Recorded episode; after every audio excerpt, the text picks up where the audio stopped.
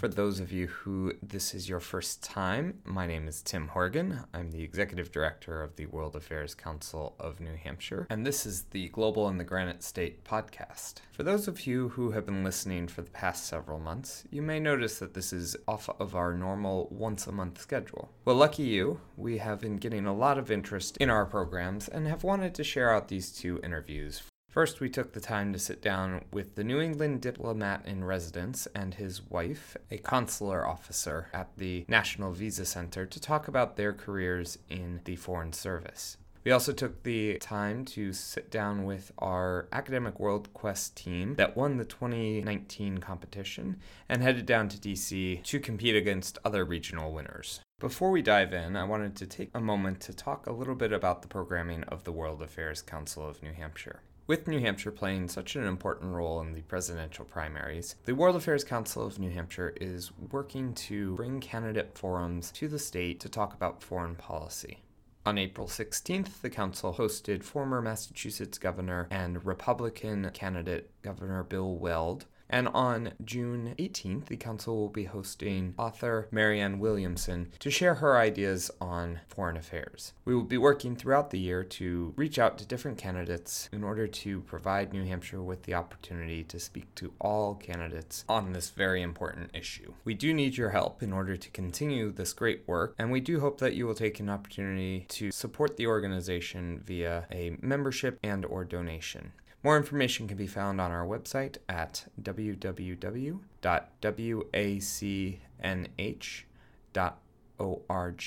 We really do hope to see you at some of our upcoming events and to provide you with great speakers that dive deeply into important international issues. Thank you so much to all of our current members and sponsors for the wonderful support you have provided over the years. Now, on to the main event.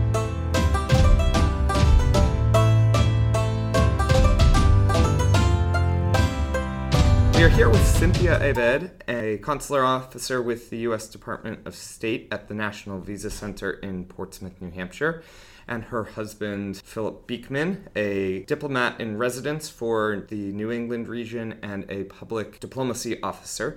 Thank you both for joining us. Thank, Thank you. you. Thank you for having us. So, I wanted to get a little bit of background from you guys. I know you're both married, two children, the ever so fun Foreign Service family. Can you tell us a little bit about your background, how you got into Foreign Service, and how you guys met? Sure. Uh, well, so I've been a Foreign Service officer for just under 15 years. I was born and grew up in Michigan and went to Michigan State University. And during my time at Michigan State, I did a study abroad in Central Europe and realized that uh, I wanted to have a career that had an international component. I always knew that I wanted to do something in public service, and then after having done that study abroad, sort of figured out I'd love to do something that also is international. And so that's how I kind of found my way to this career track over the course of the next few years after I graduated, I applied and went through a rigorous process uh, to become a Foreign Service officer. So uh, I've been in about 15 years now and served overseas in Slovenia twice, Trinidad and Tobago, and Bosnia and Herzegovina, and then have done two tours back in Washington uh, one in our Crisis Communication Center, and then one as a special assistant to the Undersecretary for Public Diplomacy. Now, this is my third tour back in the States as the diplomat in residence. That's kind of our fancy way to say recruiter for the State Department uh, covering the New England region. Hi, so this is Cynthia. Uh, my path in was relatively similar to my husband in many ways, although also some differences. I'm also a fellow Midwesterner. My family's from Michigan, although we did not grow up in the same area. That was probably one of the things that attracted us to each other. I went to Harvard as an undergraduate and had a lot of awareness and a lot of introduction to international affairs when I was there. My family is of Lebanese descent, and I spent quite a bit of my childhood traveling overseas and going overseas. Also, spent quite a bit of time learning about the Middle East. So, I had a real interest in that from the beginning, and I kind of parlayed that interest into my studies and into my entry into the State Department. When I joined, I had a real goal to work in the Middle East. I was really fortunate to do that right away. I had Arabic language skills which was something that uh, we look for a lot in the department. You don't have to come in with language skills, but it can always be a plus. Went straight to the Middle East, served in Jerusalem, Amman, Jordan, Dubai, UAE. Then kind of took a little detour, went to Trinidad where I met my wonderful husband. Then from there went to the Balkans, to uh, Sarajevo, and also to Ljubljana, Slovenia. So I've had a pretty rich career as a consular officer. A lot of really wonderful things that I can talk about as we continue with this. Can you guys tell our audience what exactly a diplomat in residence does and what the role of a consular officer is? Sure. So uh, the State Department has 16 diplomats in residence scattered all across the United States. And our primary function is to help recruit uh, students and professionals to think about joining the State Department.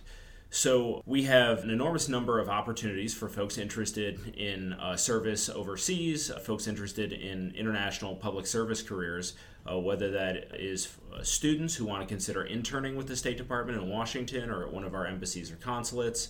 Perhaps it's someone who speaks a hard language like Arabic or Chinese who wants to participate in our Consular Fellows program. That's for folks to go work for a, a short term appointment at an embassy or consulate overseas or maybe it is people who are interested in an entire career overseas as a foreign service officer. And so that's what i am by by trade. I'm a public diplomacy officer. So well this tour i'm here in new england doing outreach on university campuses and with professional groups my kind of bread and butter. What I usually do when I'm out at post, out in an embassy or consulate, is serve as the public affairs officer. So that's the person who handles all the kind of external affairs for the embassy. I run cultural exchange programs like the ones that you guys participate in here at New Hampshire World Affairs Council.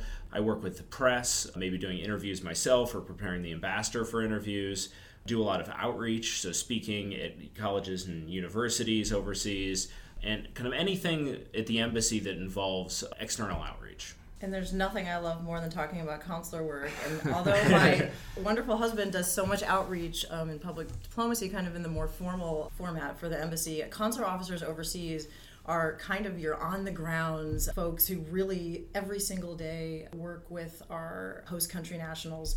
Consular officers are responsible, first and foremost, for protecting American citizens who are overseas. That's the very first priority that we have. In addition to American Citizen Services, consular officers also work with host country nationals on issuing visas, uh, interviewing and uh, making decisions on visa cases. That can include temporary visas, which, if people are coming to the United States just for travel or for study at a university, they would get a temporary visa. And also, we work on immigration visas, permanent visas to come live in the United States. Currently in New Hampshire, that's what I'm working on. We have our headquarters uh, for processing our immigrant visa cases here uh, all located in Portsmouth, New Hampshire. And I'm really excited to be working on that here.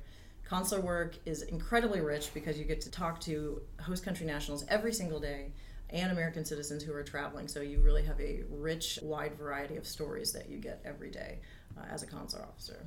Yeah, we've taken many of our international visitor leaders to the Visa Center and the Passport Center in, in Portsmouth, and it's always quite amazing to see the breadth and scope of how many visas and how many passports are being processed daily and sort of all the work that goes into that that you don't really think about. Absolutely and i know that um, it's not it, it's not something that's really commonly known that the state department has such a presence in new hampshire in mm. new england. We have the national visa center and the national passport center included between those two centers. We have approximately 1300 people who are working in those uh, federal buildings. So we have a really great presence here, and we're really happy to be so fully represented and contributing to the Seacoast area.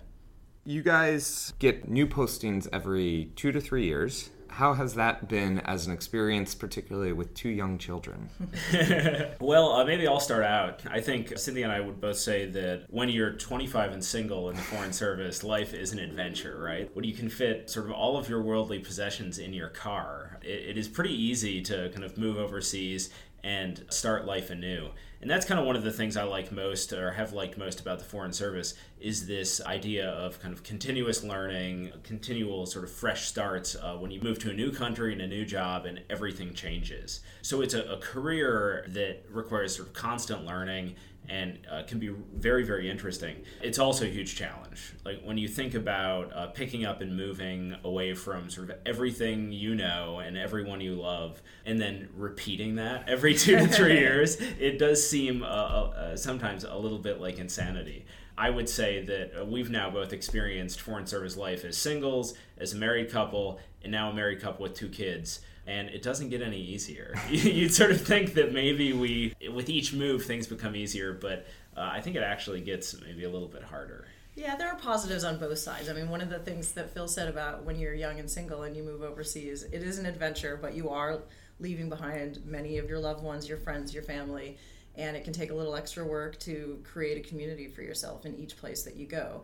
Beauty of being a family in this job is that you get to carry some of your loved ones with you. So that has that's a benefit to being a married couple with children in the foreign service. But this career, I think both of us would say, and many people would say, has extreme positives and extreme negatives. You have to be very tolerant of a lot of change because there can be a lot of uh, challenges that go with that. Life is never boring. And when it gets boring, then suddenly you move again. But there are also unbelievable benefits. Our children, who are eight and six years old, have lived in three countries each. And they're just starting at this. So, the awareness and the knowledge and the experience that we're able to give them is, is something that we think is priceless and that I know a lot of our colleagues feel the same way about. With all of those challenges and with things getting more difficult, we'll say, what keeps you active and engaged in this work?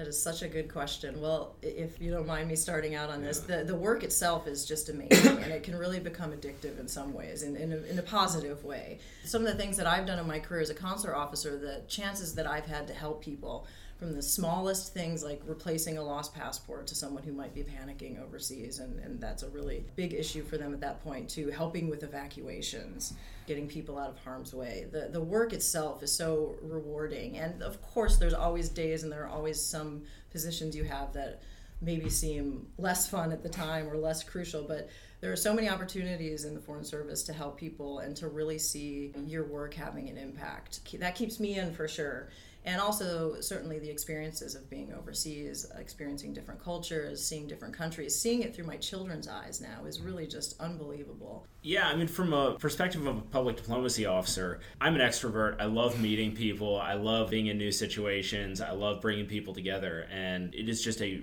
unique opportunity uh, when you're a foreign service officer and particularly a public diplomacy officer to kind of constantly bring people together one of our programs, the Fulbright program, has long had this motto about fostering mutual understanding. And I think that's the part that I've liked most so far about the career is no matter which country you're in there's always this opportunity to, to bring people together and maybe it's just for you know one one night for a speaker program or maybe it's an exchange program where you send a high school kid from overseas to the united states for a summer on a civic leadership program for example and they come back and say wow, that totally changed my life. It changed my perspective. I'm so motivated and excited to take all the things that I learned and, and start something here in my home country. And you know, there's an opportunity also to see Americans who are overseas, either studying abroad or participating in State Department exchange programs, and seeing how they're expanding their horizon. I guess I, I really do believe that sort of the more global experience people have, the more that we understand each other, the better.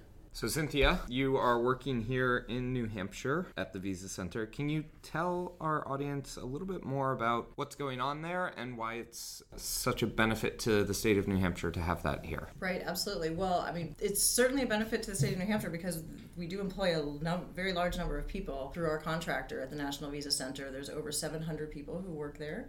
So, we're an excellent contributor to the economy on the Seacoast. In addition to that, which is an important factor, such an important and really unbelievable position that we have. We are the processing center for all immigrant visa applications to the United States.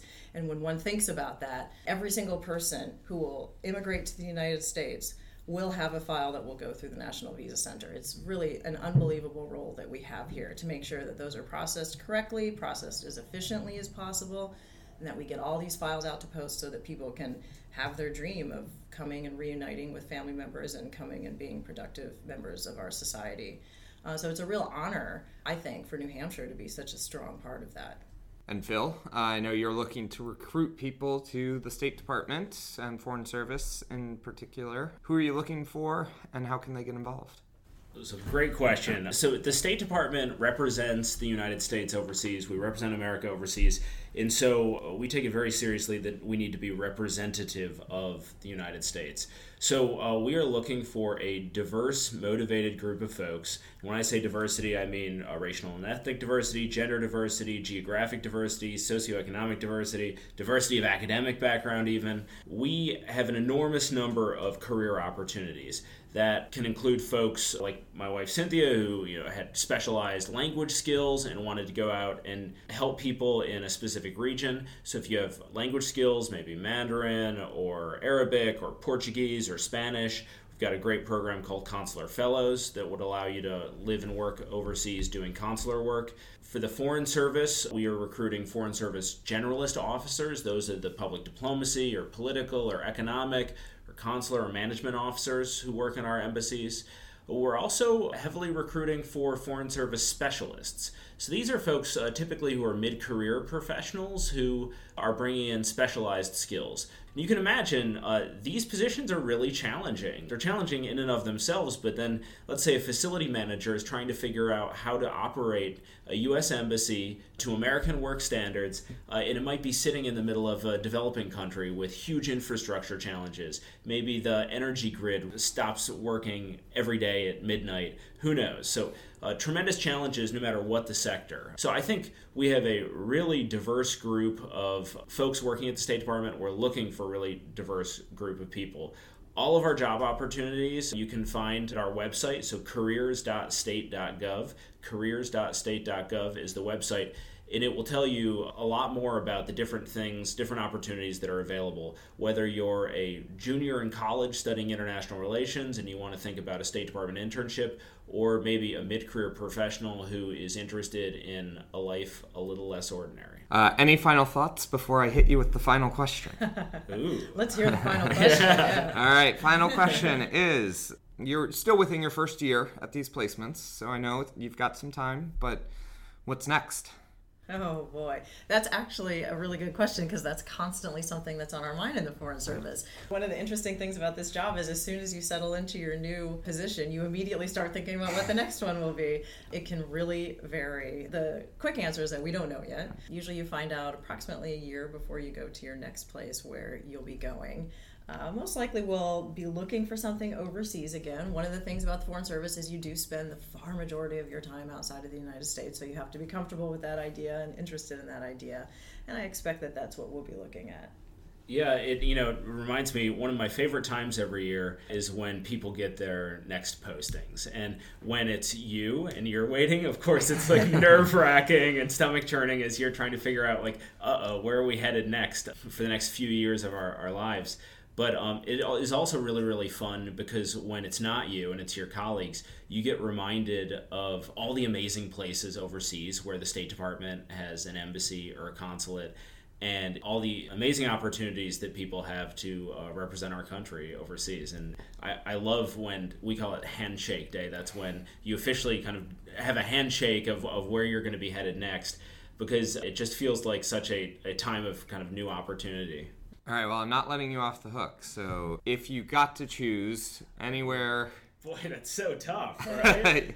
Well, our kids would say Disneyland. There you go. That's where they'd want to go. Uh, I think we're interested in heading back to the Balkans area mm-hmm. at some point. Um, both of us really enjoyed that a lot. I loved the years that I spent in the Middle East.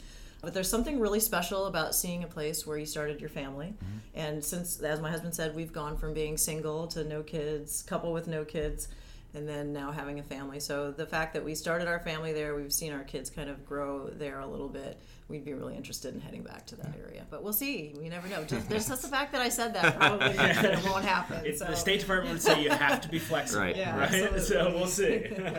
Thank you both again for joining us. We're here with Cynthia Ibed, Consular Officer with the U.S. Department of State, and Philip Beekman, a Public Diplomacy Officer with the Department of State. Thank you both for joining me. Thank, Thank you. Thanks so for having us, and thanks for all the great work uh, you guys do here in New Hampshire.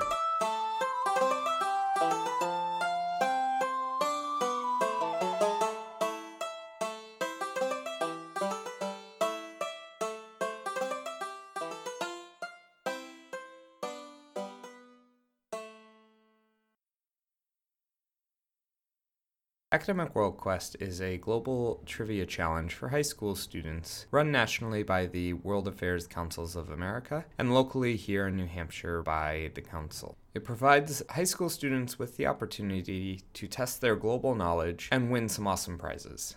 This year, we were really pleased to be able to provide the top two teams with scholarships to various international programs. The first place team from St. Thomas Aquinas won four partial scholarships to any CIEE high school program. The second place team was fortunate to win academic scholarships to the Nova Academy's Model G20 Summit in Cambridge, UK. Here is a quick interview with our winning team from St. Thomas Aquinas.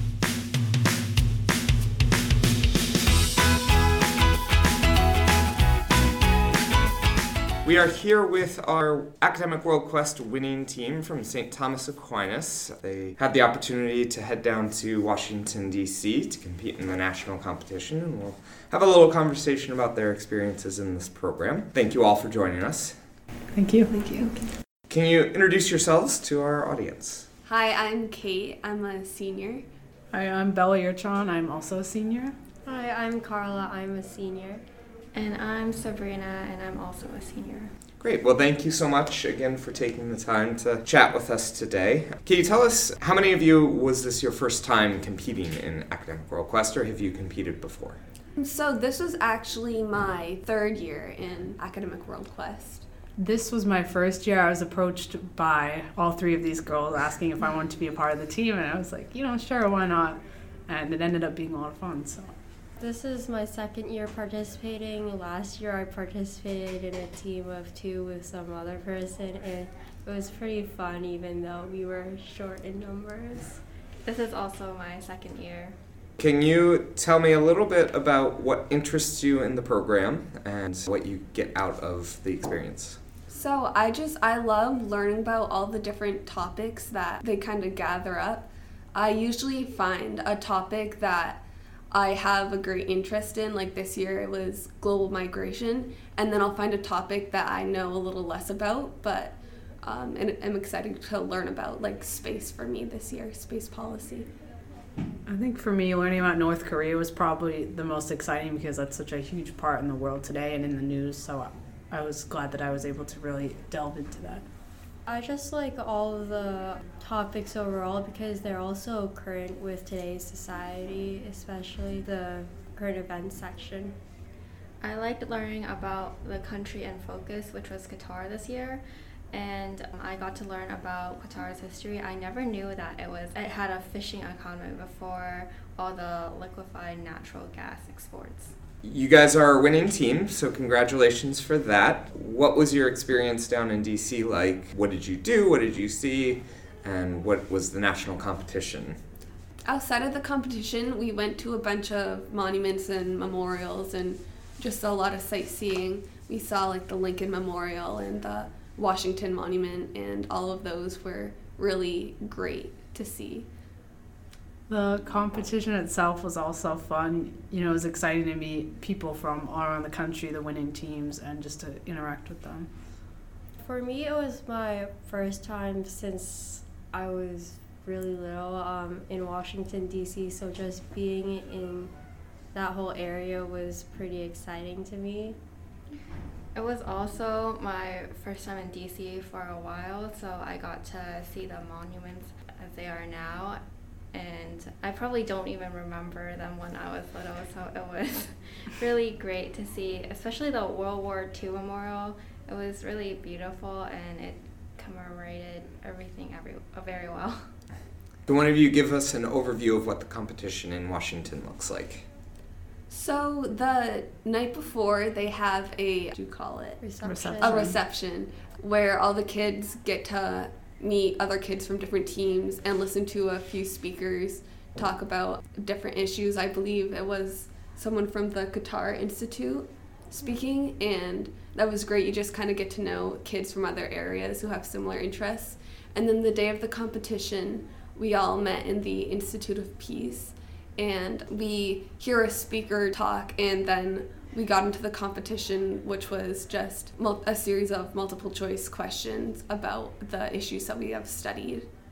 And as part of the New Hampshire competition this year, our winning team got four partial academic scholarships to CIEE's high school programs. Are any of you taking advantage of that? I know you're all seniors, so that makes it a little bit of a tight time frame.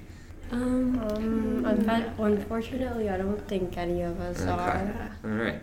Was that an additional reason why you? I know we kind of brought it in late, but was that an additional perk, or, or were you guys really just interested in doing the competition and potentially the trip to DC? I know I was interested in the competition, but I definitely think that that was an added perk, especially like if I wasn't a senior, mm. that would have been a great experience, I mm. think.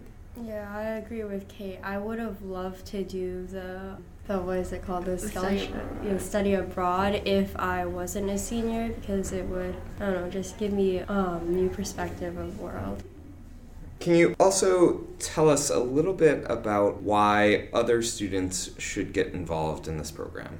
I mean, it really helps you learn about the news because if I hadn't joined this World Quest program, I probably would never have, you know, been paying close attention to the news and watching it every day. So I think it definitely helps with that. Right, especially in the world we live in today where everyone's so connected to different cultures. Like, I could talk to someone from Japan, like online, and it's so important to like to know what's going on in other places in the world and to understand other people. We had Philip Beekman, the diplomat in residence, speak at lunch. Uh, was it interesting to hear from him about the potential for careers in the Foreign Service or working for the State Department? Definitely, as someone who travels a lot, I felt that it was very interesting to find that I could have a career potentially that involved a lot of traveling because I love to travel. Right. I just I thought it was really interesting to hear about his experiences in different uh, countries and his occupation. Has your participation in this program influenced any thoughts of future plans for study or careers? So I actually have a strong desire to do a study abroad in Asia now, maybe like Japan or South Korea, and possibly learn one of the languages in college. I originally was only going to be a bio major, but over the past couple of years taking this, I've thought of also maybe doing international affairs instead, because just the topics have been so interesting to me, and also study abroad. I think this has introduced that as maybe a great experience to try. For me, I've always wanted to do a study abroad. I just don't know where, but like Bella said, it's encouraged me to do a study abroad even more. I've always wanted to travel. I've always liked traveling too. And this program has made me want to travel more, but it has also made me want to travel more to other countries I would never consider, like Qatar. All right. Well, any final thoughts for the program? Final thoughts about your your trip to DC? Um, we just want to thank you guys for giving us the opportunity to do all this. Right. Um, I've participated in this for the past three years, like I said, and it's definitely been a great experience for me. I've been able to meet kids from a lot of different schools who are interested in the same things as me that I never would have been able to meet, and I've gotten to learn a lot about topics that I never would have known much about and stay more connected with current events. Okay, great. We are here again with the winning team of the 2019 Academic World Quest from New Hampshire. Thank you so much for taking the time and thank you so much for being involved in our events. Thank you. Thank you. Thank you